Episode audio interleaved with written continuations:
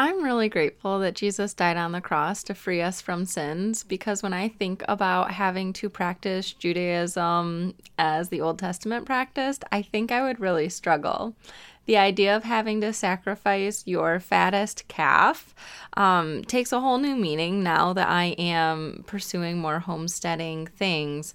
Um, I think about all the effort that it takes into the chickens, and you know, I only have six of them, and it's just like to have to take the biggest one or the healthiest one, my most reliable layer, and sacrifice that to God to trust Him that he is going to continue to provide for my family that feels really like finite, like finitely hard. Um, and and when I think about wanting to expand into having a couple milk goats or whatever, maybe we only have one uh, buck or whatever it is the male goat is called.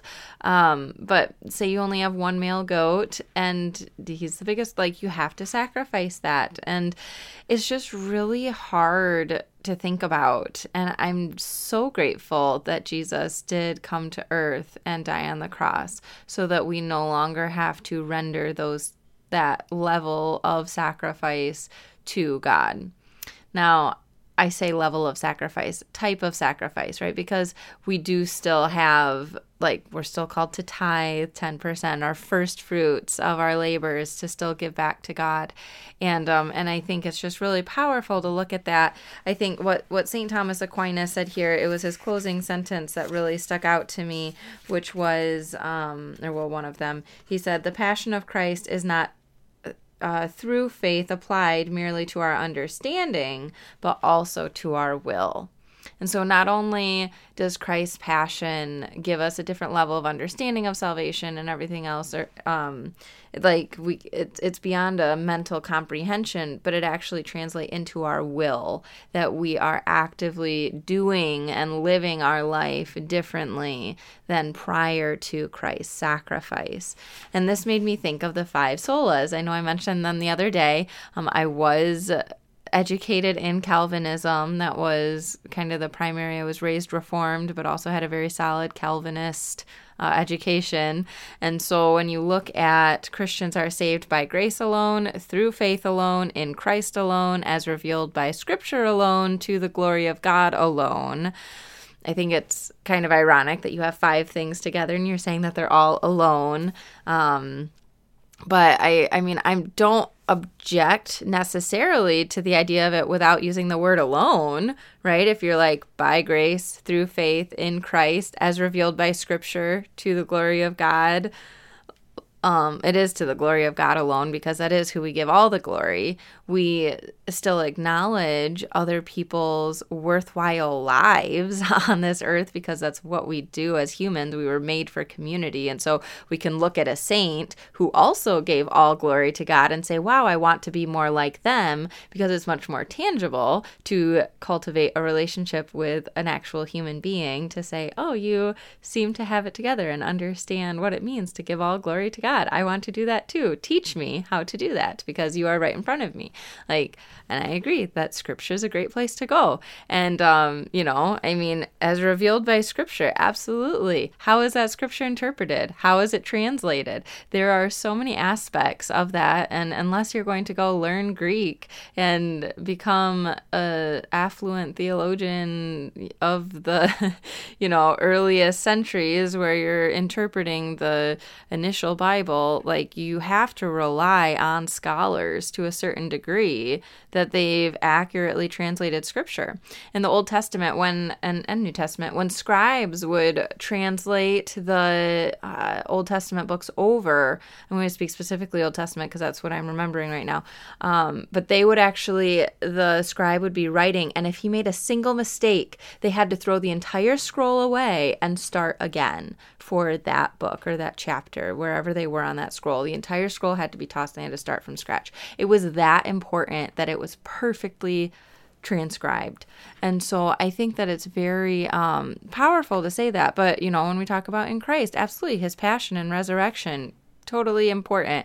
Faith and grace, like grace is, you know, faith. Like we have to have faith in God. Faith, hope, and love are the three supernatural virtues. They are things that can only come to us through the grace of God. That is why we have the grace of God is so that we can experience faith. Like it takes grace to have the fullness of faith. And so yes, I can agree that it's by grace through faith. Great grace, I think that the biggest argument ends up coming down to understanding that grace works in a very tangible, real life, applicable way. Somebody who is Calvinist or Protestant that wants to talk about the five solas would very likely say that his grace is sufficient, right? That his grace is, you know, they're really talking about his mercy um, but that He has grace for us, and therefore we are saved if we just say, Jesus, I believe in you, and I want you to bring me to heaven with you. G- uh, the devil knows that Jesus exists, but he does not follow him. He is not obedient to his laws. One of the things that St. Thomas Aquinas mentioned in today's um, uh, reflection also was that Jesus's passion was undertaken from love and obedience. It was by love and obedience to the Father that he died on the cross. And so that took obedience. He had to actively pursue that. And it was by the grace of God that, and, you know, through himself that he was able to fulfill that calling. And so I think that grace in and of itself, it's kind of like the word believe, right? Like people say, oh, well, you just have to believe in me and you will inherit eternal life. When believe is a verb, you have to do something. It's not just a, it's not a noun, it's not an adjective, it's not anything. It's a verb. And so belief takes an external there is an effort behind the word believe in and of itself, and grace can work through our lives so that it actually fundamentally we can understand it, but then it impacts our will. That we want to live our lives better, we want to live our lives differently, we want to be obedient to the commandments of Jesus, who says, He who loves me will obey my commands. Jesus was a practicing Jew. He practiced the Judaic faith. He studied in the temples and he understood the teachings. And the Pharisees, I mean, when he was 12, they were amazed at how he understood the wisdom that was within him. And they wanted to know who taught you these things. And he said, My Father above. And so you have somebody who was fully in line with Judaic custom, who then still like who who did not come to abolish the law but fulfill it so that suffering was not abolished, but rather it is redeemed, so that we can take our suffering and add it to something tangible, as we talked about a couple days ago, offering our sacrifice on behalf of somebody else, um, because that is what Christ did. But just allow His grace to transform your life here and now. Don't wait for, you know, don't wait for heaven. If you think that you're going to be able to sin in the presence of God, if you think that when you die, you're going to suddenly be just this different person, that's not how it works. That's why we're on a path toward holiness. We are trying to perfect ourselves here on earth because our souls are eternal. And there's not just a snap of the finger when you die. You're going to die as you are. So if you're addicted to cigarettes, you're going to die addicted to cigarettes. And you're going to have to figure that out before you're going to be able to get into heaven.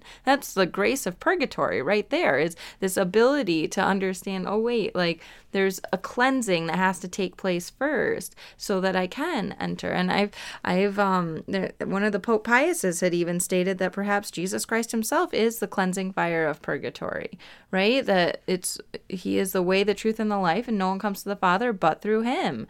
Um, and, and maybe he is the, the fire itself of purgatory. It's so possible. Um, and so, especially when you see the, the flame of the Holy Spirit on Pentecost and everything else. So it just um a lot of these things make a lot of sense to me. Sometimes I wonder if how I communicate them always comes through clearly. So God bless you if you stuck with me through this whole rambling. I know sometimes people will come and be like, "This video is all over the place." It's like, okay, great. It's because it's a stream of thought from me, and I'd love for it to be a conversation. I'd love to be able to sit down with you and just chat on the couch. It'd be great.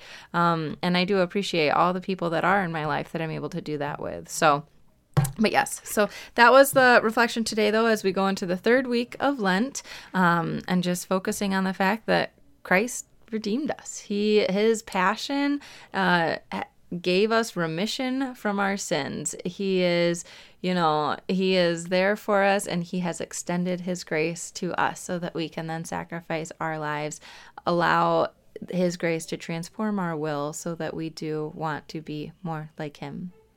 God bless you. I look forward to chatting with you again tomorrow, and may you have a blessed third Sunday of Lent.